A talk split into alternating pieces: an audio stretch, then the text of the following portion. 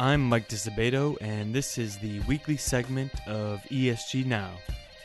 To prepare for our first story, Matt Moscardi and I sat down at a burger joint to discuss the new partnership between the Impossible Burger and the Burger King.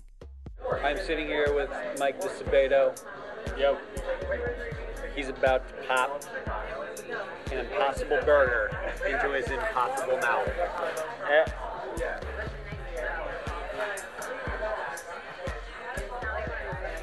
got? What do we think? gee, it just tastes exactly like a beef patty. And then we'll discuss a New York Times report on the difficulties Wells Fargo is having in recruiting a new CEO. Their real problem here is that they are hesitant, and rightfully so, to employ a new CEO from within the firm.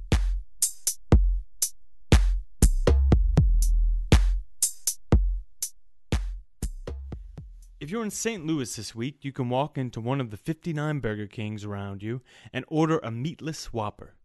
That is because the BK Lounge is partnering with Impossible Foods, a Silicon Valley company, to offer a version of its iconic Whopper sandwich filled with a vegetarian patty.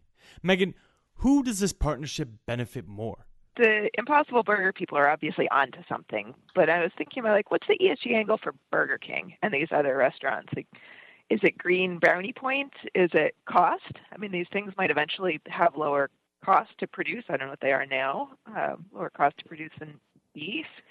Is it actually about carbon? Is it just about kind of keeping up with trends, um, which is not so much of an ESG angle?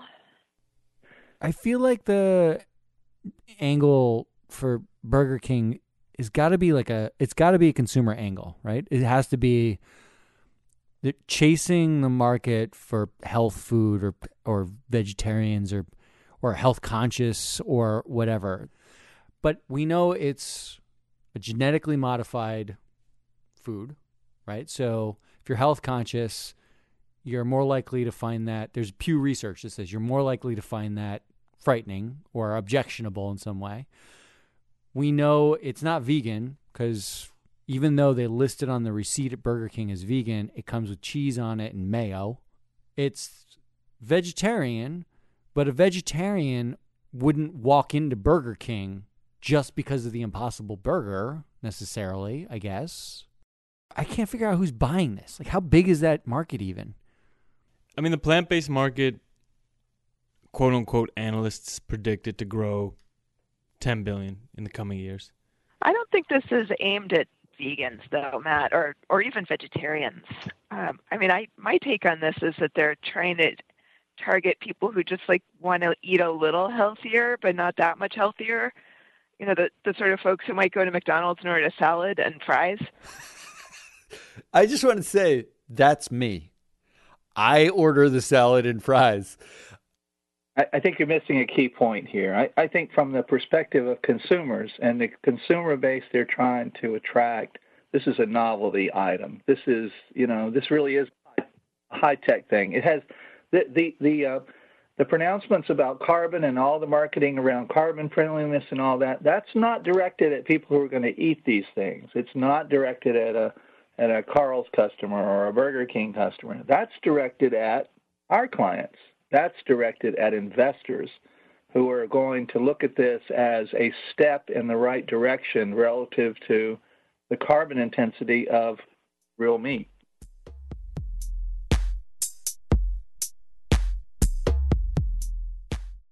The New York Times reported on the difficulties Wells Fargo is having in recruiting a new CEO after Timothy Sloan, the firm's previous chief executive, stepped down on Thursday, March 25th. The chairwoman of Wells Fargo, Betsy Duke, said the company is attempting to recruit an executive outside the organization because, get this, someone who is in Wells Fargo is not a good candidate. They have too much baggage of being a member of the company they're trying to recruit to. So you'll remember Tim Sloan was recently brought in front of a congressional committee to answer allegations that the company had not eliminated the aggressive sales culture. So, Megan, you've covered leadership controversy for some time. What should investors see in the Wells Fargo recruiting difficulty?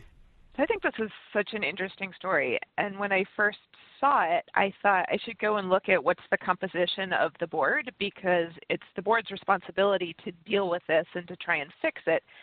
And it seems like they haven't been able to. And I was surprised to learn that quite a few of the current board members have been there not very long. They're they're new. They're people who've come on in the last year or two. And so there has been a refresh of a lot of the board, but it seems like it hasn't been enough. It hasn't really worked. The real problem here is that they are hesitant, and rightfully so, to employ a new CEO from within the firm. So anyone who's been there for, for any length Right. of time, you know, is going to be regarded as tainted in some way, which may or may not be realistic, but it's what they're facing, and there's just no there's no way around that. And if they if they have someone come in and stay for long enough, regardless of the job they do, as long as they don't get into any more trouble, as long as they're they're scandal free, their performance may not be where they would like it to be, but uh, you know, at, at some point they'll they'll develop a new pool of people who are untainted by that past, and then then they'd be all right. But um, that that's their real But in the meantime, I mean, I think the board is right that they probably need to bring somebody in from outside just because there seems to be such an entrenched culture throughout the yes, company yes. that you've got to have really strong leadership with, with no dubious aspects to even try to turn that around. Yeah, it's you know what what would be the strategy that you let, let's say you were a director at Wells Fargo. What strategy would you want to embrace? You want to bring somebody in who's going to change the entire culture of the company? Yes. But do you want somebody who's going to change the basic strategy of of what is otherwise a very large and successful bank? Probably not. How do you find that that sort of odd combination? Um, it's it's a real challenge. I mean, this is this Right. is Plus this- someone who's willing to take the job. board are really really stuck with it here. So the other thing that I wonder about this is how much Wells Fargo has set itself back in ways that are harder to measure that leaves it leaves them having a harder time recovering because of their human capital situation. So people have presumably been fleeing. Talent has been fleeing because the situation at the company is not great. Morale's got to be bad, and in the meantime, they're looking to lay off more people.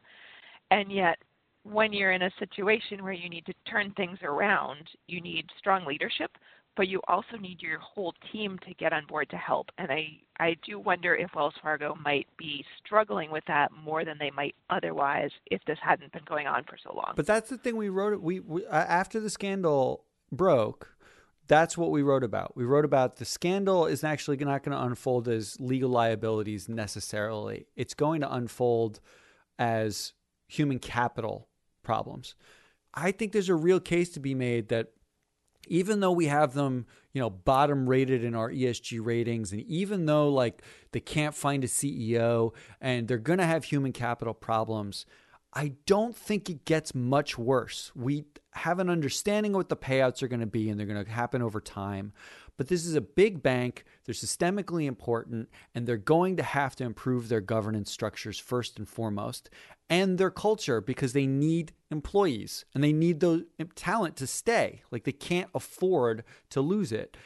I think they're in a position where if you have to improve and you have to do those things and you're so big you can't fail, I don't know. It feels like it feels like you know an unintuitive place where you say this is actually something I want to watch as a as a long term positive because there's really kind of only up to go at this point. but how long is it going to take? Yeah, you got to be a patient investor.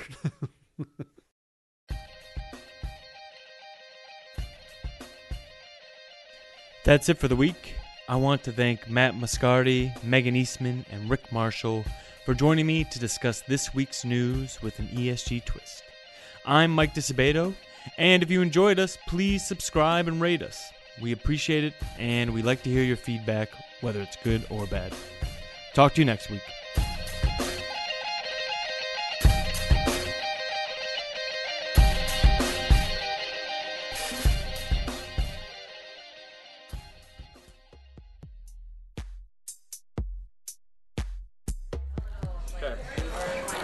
Now it's my turn. I'm gonna pop this thing called a burger. That's actually possible. It's a possible burger. I'm gonna drop this right in my in my face hole. Here we go. Ah. Oh yeah, that's really possible. But you can't tell the difference. Mm, I can.